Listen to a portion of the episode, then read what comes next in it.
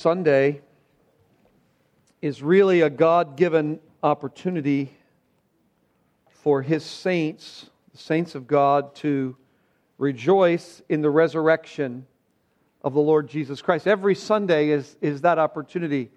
And so, in a way, there's nothing different about today. We, we just do what we do. We, we are who we are. Nothing has changed. Jesus Christ is still risen, Jesus Christ is still Lord. But today is the day when we remember that Jesus historically rose from the, from the dead. It's the day when we remember that Jesus Christ historically rose from the grave. It's a reminder to us, and I want to, to press this on your heart this morning. It is a reminder to us that, that we're not talking about some abstract mythical story that, that, that the, the resurrection of Christ is not just some fable, some parable, some myth, but rather there was actually a day in history when one called Jesus the Christ was raised from the dead. And friends, listen to me today. It is that truth that the entirety of the Christian faith rests. It is on that truth that the entirety of the Christian faith rests. It is on that truth that our hope rests. If it were not for that reality that there was a literal day when a man named Jesus the Christ who worked miracles and lived a perfectly sinless life, who was crucified, dead, and buried, and rose again. If it were not for that, there would be no hope. I suppose the text that most Bible preachers will be referring to today would be that text in 1 Corinthians chapter 15, and, and that's where I want to begin this morning. I, I know that the bulletin says Romans 4, and we're going to get there, but I need to get a bit of a running start. And so we're going to start in 1 Corinthians chapter 15. A couple things about this letter. Just, just obviously, he's, he's getting ready. There's only another chapter to go here or so, but he's getting ready to close out the letter. And as with many of Paul's letters, the Apostle Paul is bringing this letter to a close, and as he does, he is actually confronting a particularly bad false teaching that had come to infect and influence the Corinthian church. Now, what I found is interesting is we just finished studying through the Thessalonian epistles, and in the Thessalonian epistles, we find a very similar false teaching that had infected and influenced the Thessalonians. And I think it's the same teaching that the Corinthians were combating here. What do I mean? There were those in the church, there were those in the church who were not convinced that there would be a resurrection from the dead. There were those in the church who were not convinced that dead, the dead will rise again. As I said, this is probably the same kind of problem that infected and influenced the Thessalonian churches. And we spent quite a bit of time looking at that issue. It was what happened in Thessalonica, remember, was sort of a messed up kind of eschatology. Eschatology, the, the study of end times. They had, they had a messed up eschatology. Things were not right in their minds, things were not right with their theology. And that was evidence. I think it's the same thing that was going on here in Corinth because the way that Paul brings this chapter to a close, what does he do? He ends up talking about the, the, the end times, he ends up talking about the end things, the last things. In this chapter, Paul, you, you know what he wants to do when he begins here in chapter 15, verse 1.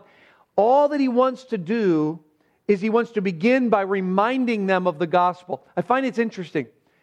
Paul has the same purpose here in Corinth as he had in Rome. When he wrote the letter to the Romans, chapter 15 says, I've spoken to you boldly in order to remind you of the gospel.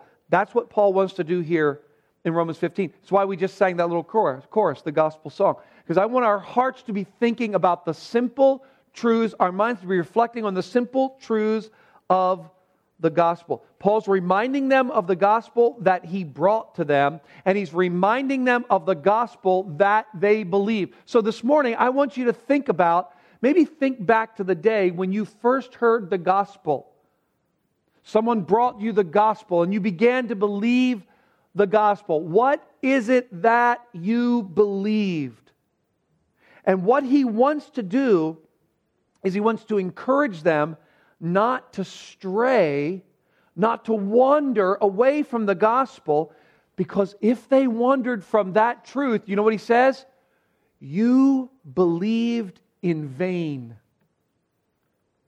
Now, today we hear people talking about the word deconstruction. You've heard lots of people talk about that, right?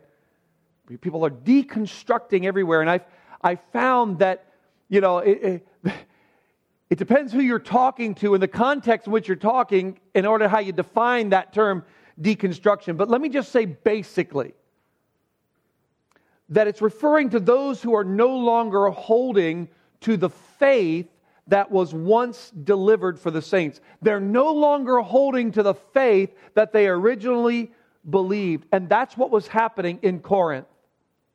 It was much more than just a, a doubt. And what Paul does here is he revisits at the beginning of this chapter, he revisits, and you, I know that chapter 15 is a long one. I'm not going to go all the way through it. We'll be done by next Easter. But Paul begins here by giving the basic tenets of the gospel. And he holds up those basic tenets, just the basic truths, holds up those basic truths as to what must be believed. You've got to hold on to this. You got to hold on to this. But as he does that, he encounters a problem. The problem of this false teaching. There were some who were really struggling to believe that there is a future resurrection of the dead. Or let me say it this way they were really struggling to believe that there is life after death for humanity. Now, we have to ask ourselves where this kind of teaching came from. Some say that maybe, you know, there was influence of the, the Sadducees kind of thinking. For those of you who remember the Sadducees, essentially what we have here is that there was the influence of the thinking that denied the miraculous. There were that denied the miraculous, and that's what he's saying that, that he's combating those who were teaching something other, something contrary to the scripture. There were those who would say that you can't know anything for certain, and certainly that you can't be certain about death. Can't know anything for certain, and certainly you can't know anything about death. Which begs the question if you can't be certain about anything, how can you be certain that you can't be certain about no life after death? What is he talking about? Well, look at chapter 15 for a moment, verse 50. 1 Corinthians 15, verse 50. I tell you this, brothers flesh and blood cannot inherit the kingdom of God, nor does the perishable inherit the imperishable. Behold, I tell you a mystery. We shall not all sleep, but we shall all be changed in a moment, in the twinkling of an eye, at the last trumpet. For the trumpet will sound, and the dead will be raised imperishable, and we shall be changed. That's what he's talking about. That's the resurrection that he has in mind when he encounters this problem at, at Corinth. He says, Listen, if that's not going to happen, if you can't bank on this, there are some horrible consequences. What are they? Well, he explains them in chapter 15. L- look over at verse 13.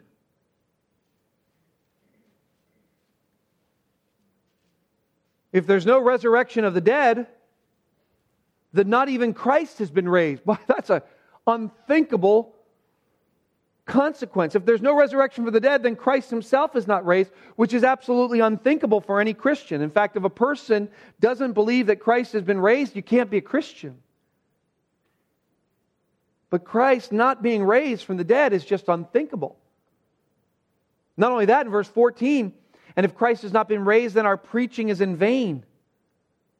That means that, that there is senseless, useless, meaningless, purposeless preaching of this message. And not only that, not only senseless, useless, meaningless, and purposeless preaching, but senseless, useless, meaningless, and purposeless faith, verses 15 through 17. Your faith is in vain, he says at the end of 14. And we are even found to be misrepresenting God. It's all the, the, the, Bible and, and all the Bible preachers of the past and present are liars. If Christ is not raised, and if there is no resurrection, this is full of lies. You see, there's no walking sort of the middle, walking the fence when it comes to Christianity. Yeah, I believe Jesus was a nice teacher, and I believe that it's good, some good morals. No, you either believe that he is Lord and that, and that he rose again from the dead, or you're not a Christian.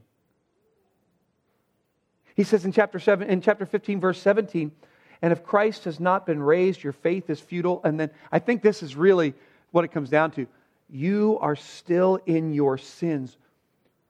If there's no resurrection, you're still in your sin. And there's no hope for you. Verse 18 if, if there's no resurrection, if Christ is not raised again, this life is the end. You will never see your loved ones again. Those who have fallen asleep in verse 18, those who have fallen asleep in Christ have perished. They're gone. Life is essentially worthless, meaningless, hopeless. Christ is not raised, and if there is no resurrection, then verse 19, if Christ in Christ we have hope in this life only, we are of all people the most to be pitied. Christians then are just a pitiful bunch. If in this life only we have hope, or let me say it in, in the vernacular, if this is your best life now, you have no hope. Amen. What I'm saying. Out of the mouth of babes. I mean, look at this world. If, if your hope is tied to this world, what you got? things, I don't mean to burst your bubble, but things are not getting progressively better. The, the world, not just to mention our country, but the world is in a state of re- degeneration, not regeneration. If that's your hope, if, if it's only this life, what do you got? But we Christians have a hope. That's what Paul's saying in 1 Corinthians 15. We have a hope that's not at all based on this present world. And that's saying something, especially when you consider all that is going on in our world today. My question, the question that I want to ask and hopefully answer, is why? Why have Christians been known down through the ages as people, as men and women of hope. Why? The short answer is because Christ is risen from the dead.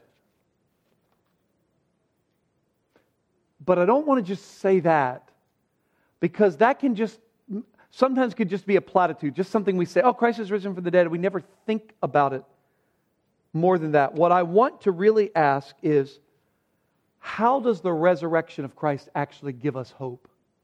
All right?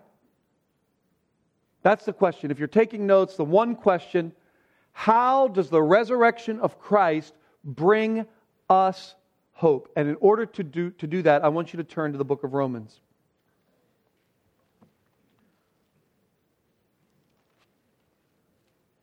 Romans chapter 4, verses 23 through 25. Romans chapter 4, verses 23 through 25. But the words it was counted to him, speaking of Abraham, but the words it was counted to him were not written for his sake alone, but for ours also. It will, it, referring to righteousness, it will be counted to us who believe in him who raised from the dead Jesus our Lord, who was delivered up for our trespasses and raised for our justification. Now, let me tell you how we got to this point in the book of Romans. We, we studied Romans a little while ago, but let me just refresh your mind. In the book of Romans, we learn about the righteousness of God. The, the book of Romans really zeroes in on this issue of the righteousness of God. The scripture declares that God is righteous. Now, what does that mean? Well, it means that part of his character is righteousness. That's part of his character. God's righteousness is an expression of his character. And if we were to define or describe his character in one word, we would have to use the word holy. Holy, holy, holy. So, from that, I would say that righteousness is an expression of his holiness. In other words, it's how God exercises his holiness. When we say that God is righteous, what we mean is that, listen to this, is that he only ever acts in accordance with the standard of his own character. God never violates his own character. He will never operate outside of his character. Psalm 89 14 says this Righteousness and justice are the foundation of your throne. The foundation of God's rule, the foundation of God's sovereignty is his righteousness, and the psalmist would say, and his justice. So we're saying, just to be clear here, that God will only ever do, say, think, and will that which is righteous or in line with his character. Practically, your takeaway is this God never compromises, God never fudges. He is always in perfect accord with his character, so that everything that ever comes from him is only ever pure. And that's really, really terrible news for us. Why is that terrible news? Why does it present a problem? Because man is not naturally righteous. In fact, we're all not basically unrighteous, but we are all actually unrighteous by nature. God in his nature is actually righteous. We in our natures our nature are actually unrighteous, which then now follow this puts us in danger of being recipients of the wrath of God. There is the wrath or anger of God that must be meted out. It must be poured out on unrighteousness. And why am I making that point? Because I want you to understand God does not compromise, God does not fudge because he is righteous. So we read in Romans chapter 1, what do we read? The wrath of God is revealed from heaven against all ungodliness and unrighteousness of men who by their unrighteousness suppress the truth. What truth is being suppressed? the truth about the existence and power and deity of God. That's what we do when in, in ungodliness and unrighteousness. We actually suppress the very evident truth that God exists and that He is personal and that He is powerful. By our sinful thoughts and words and deeds, we naturally ignore what can be known about God because we are unrighteous.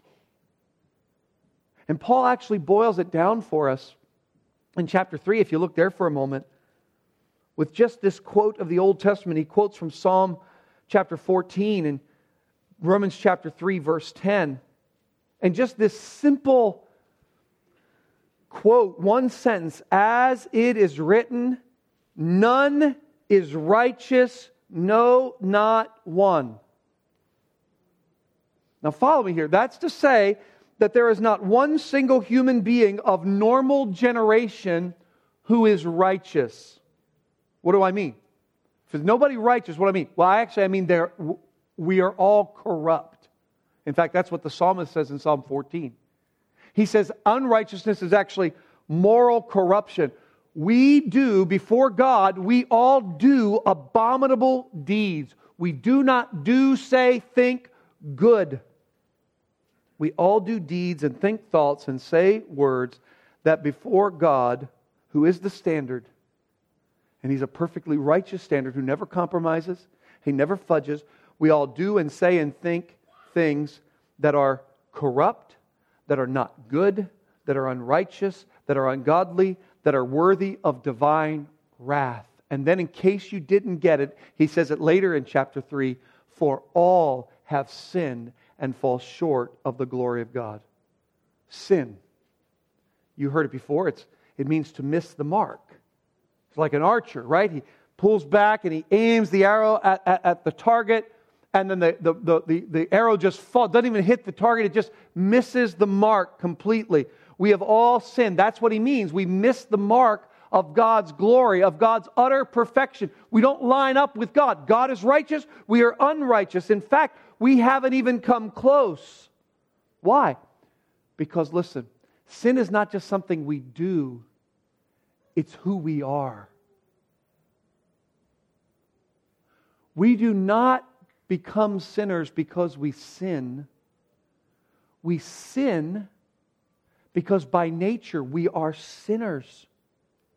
God is righteous by nature, we are unrighteous by nature, and our sin is an overflow, an outflow, an expression of our character. We've all broken God's law, God's moral law, haven't we? I mean, just think how, how God's moral law is, is summarized, and you've heard this before, you've thought about this before, just in the Ten Commandments alone, especially in the second, second tablet of Ten Commandments. God says, You shall not lie. That's God's standard. Have you ever lied? All of us.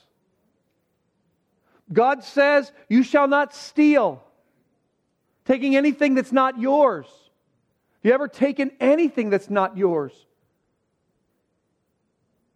God says, You shall not covet. That's to look at something your neighbor has and not just want it for yourself, but not want him to have it because, oh, he doesn't deserve it. I deserve it. It's what happened to the Apostle Paul, I believe, when he was standing by and saw at the stoning of Stephen. It was that, that moment that covetousness raised up in his, and he recognized it in his heart. He wanted to be righteous like Stephen was and didn't want Stephen to live. God says, You shall not commit adultery. It's sexual sin outside of marriage. And Jesus said, if you even look at a woman to lust after, you've committed adultery in your heart. God says you shall not murder. And Jesus said, if you even if you even have hatred in your heart for another person, it's like you've committed murder. We have broken God's law. All of us. And kids, even one of the Ten Commandments is to, to obey your parents. Have you perfectly obeyed your parents? No, you haven't. Coden? He's there doing this. Sorry, I didn't mean to come out publicly. We, we've all broken God's law completely. Now, I just want to remind you that I'm trying to tell you why we have great hope in this life. And you say, that's a really weird way of doing that. Because what you've told us so far is that you've told me that I am a wretched, ungodly, unrighteous, law of God breaking sinner. Exactly, that's what I've told you.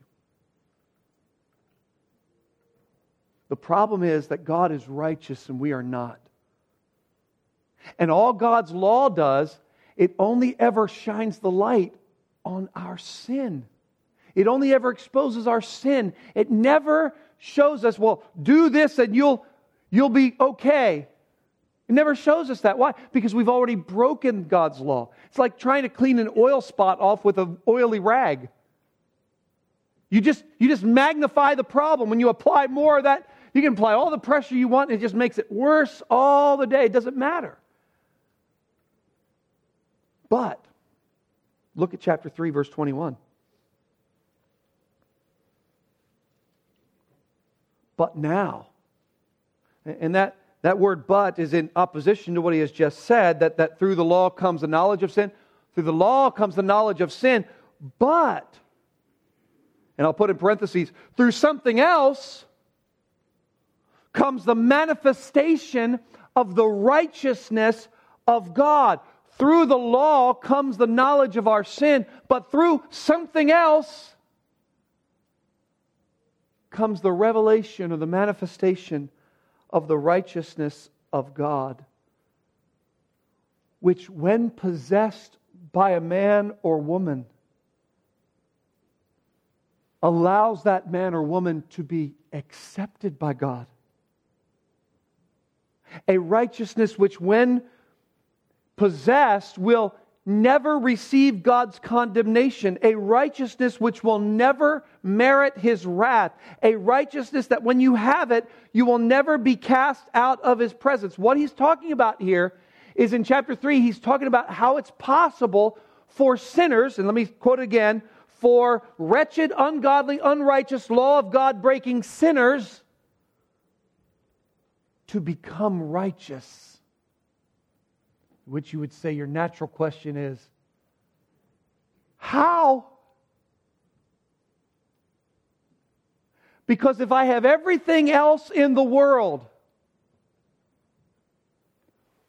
but God's condemnation rests on me, I've got nothing.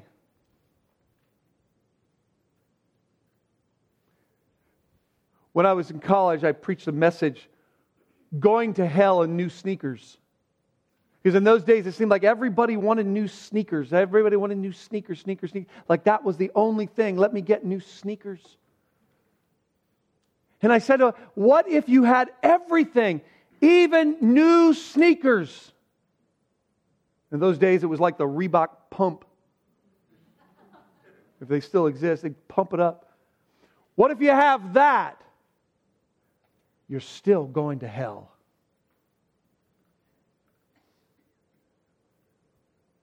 How can I achieve a righteousness by which God will accept me? Because if I can be accepted by God, whatever else happens doesn't matter. If I can just achieve that righteousness. Well, in chapter 3, verses 21 through 31, nine times we read through faith, received by faith, has faith, law of faith, by faith, by faith, through faith, by this faith. In other words, what I mean to tell you is that this righteousness can't be achieved, but it has to be received. It can't be achieved, but it has to be received. How? By faith. It has to be received by faith. Now, to the points of the sermon. All that was introduction. Two points to how the resurrection of Christ gives you hope in this world. Back to our text in Romans chapter 4, verses 23 through 25.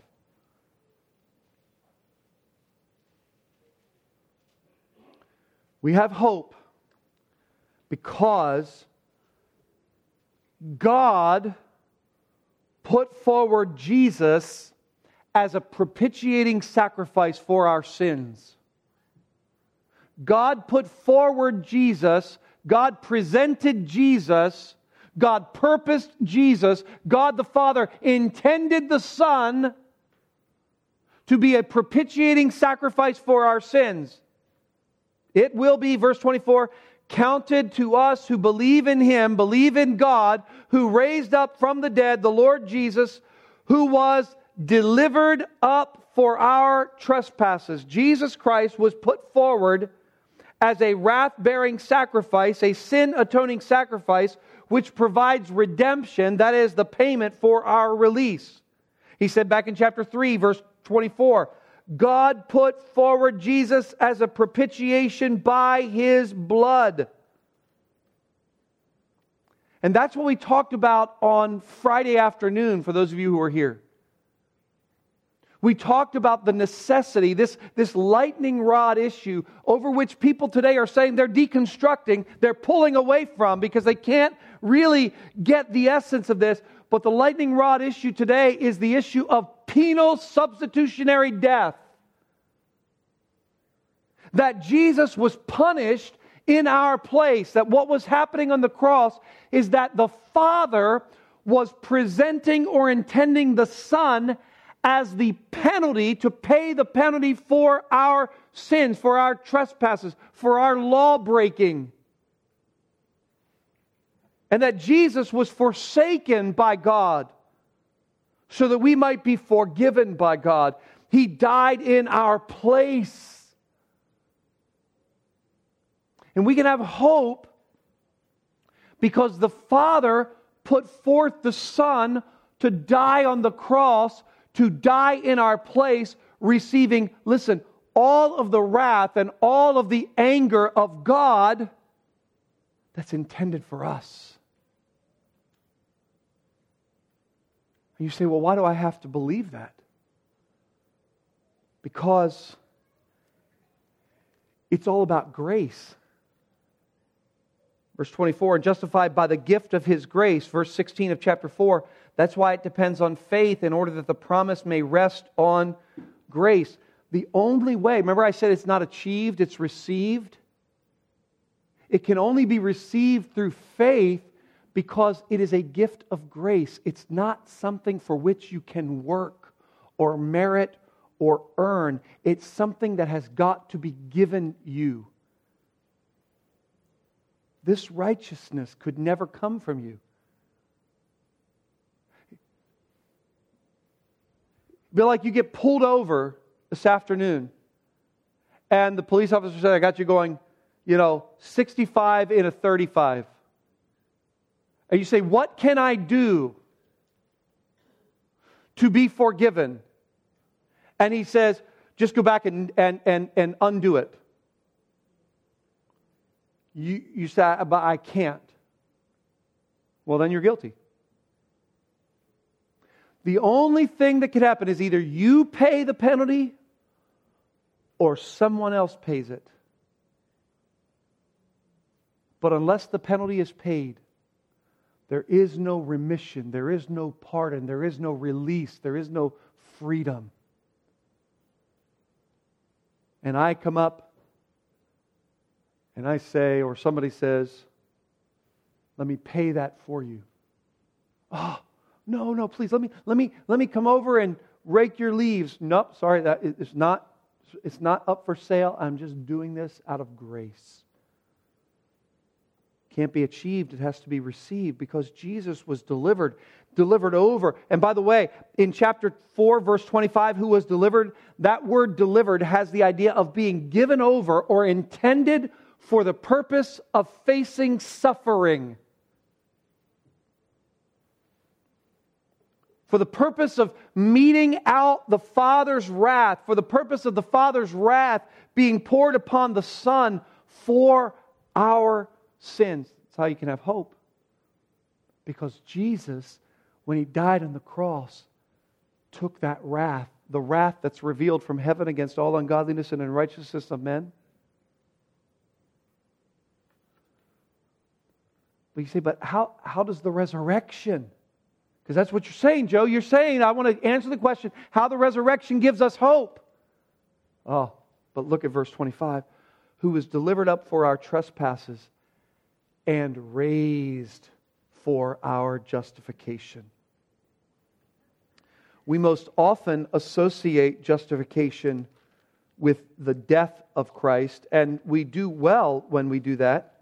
Ephesians chapter 1, making known to us the mystery of his will according to his purpose, which he set forth in Christ. He is the one who was set forth, who was presented up for our justification. But if we only speak of his death, we sell it short. When Paul says, who was delivered up for our trespasses and raised for our justification, I, am I'm, I'm, I'm translating that word a little bit different than it's in the uh, ESV. I'm translating that word for this way because of who was delivered up for our trespasses and raised because of our justification. I take this to mean that Christ was raised because he had fully accomplished our justification. He had fully done what he intended to do. In other words, what I take this to mean is that the resurrection of the Lord Jesus Christ is the Father's stamp of approval on the work of the Son. S. Lewis Johnson said it this way The resurrection of Christ is the Father's amen to Christ's declaration, it is finished.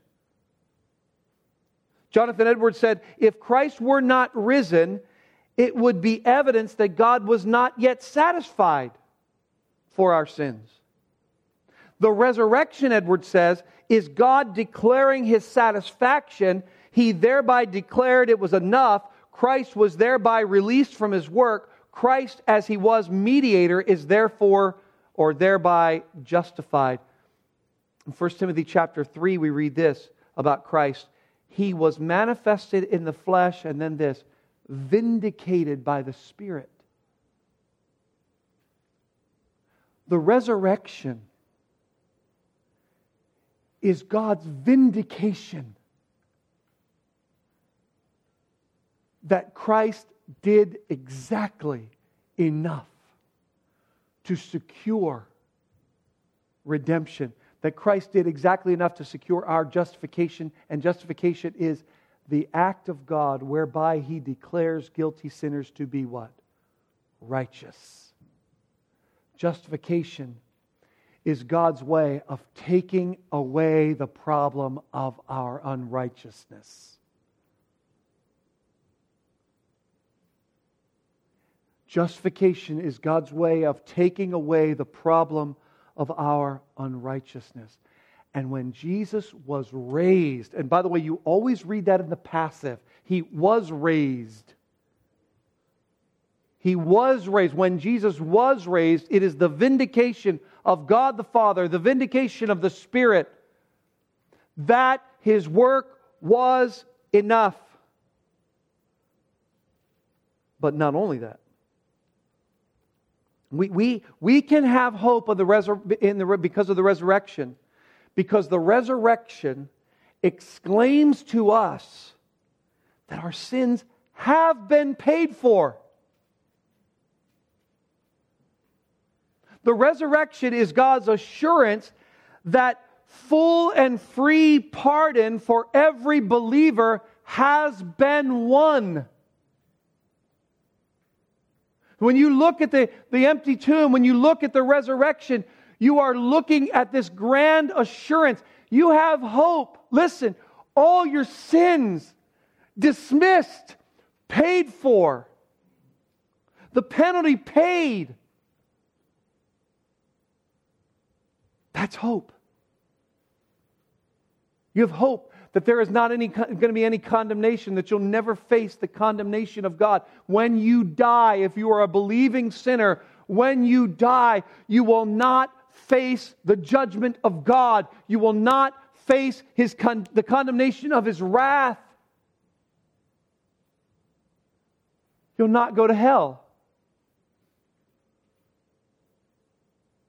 But there's more. The resurrection of Christ provides us hope because it assures us that, our, that, that sin's penalty has been paid. And that those who believe on him would not perish but have everlasting life. But there's more. If you'll turn with me very quickly back to 1 Corinthians 15, and I'll, I'll finish up. The resurrection of Christ is provides us hope because it exclaims to us our sins are paid for. But the resurrection of Christ provides us hope because, listen, it guarantees, it guarantees our future is secure.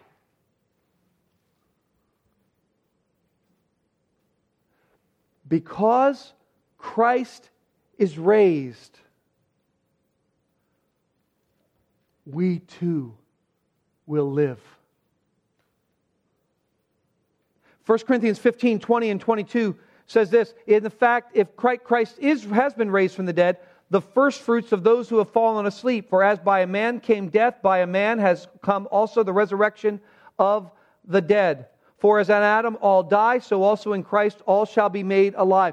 In other words, Jesus was a kind of first fruit, a kind of first installment of that which is to come, the guarantee of that which is to come. Our justification is what assures us of a resurrection hope, the justification that was stamped in approval by God through the resurrection of Christ from the dead. If you have no justification, you have no hope.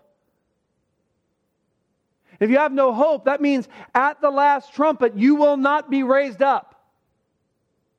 Death will be your greatest enemy. Death will usher you into eternal darkness. Death will have a sting to it that you cannot avoid. But if you're justified, how can I know I'm justified? You can know you're justified if you believe what God has said. You see, that, that's the only test. You can know you're justified if you believe what God has said. If you trust the promise of God.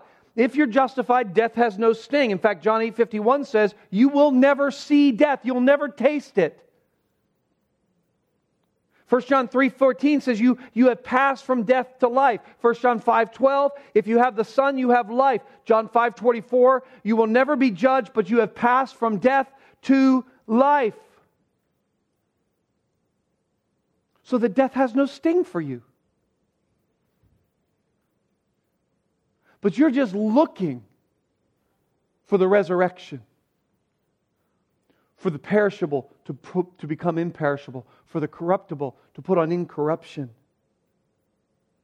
This morning, friends, as we close out our time together, the resurrection of Christ provides us hope because it tells us that there is sin forgiven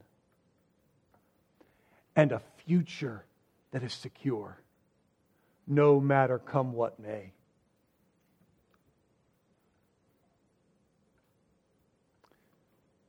I'm going to say this, and I'm, I'm not saying it flippantly, so don't take it flippantly. The resurrection of Christ guarantees you a secure future that no Democrat or no Republican can ever mess up for you.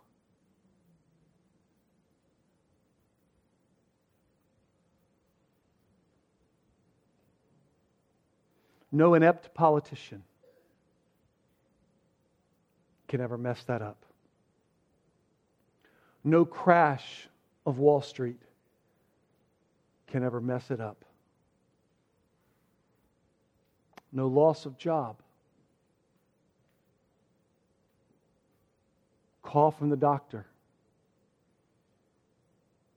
Death of a loved one.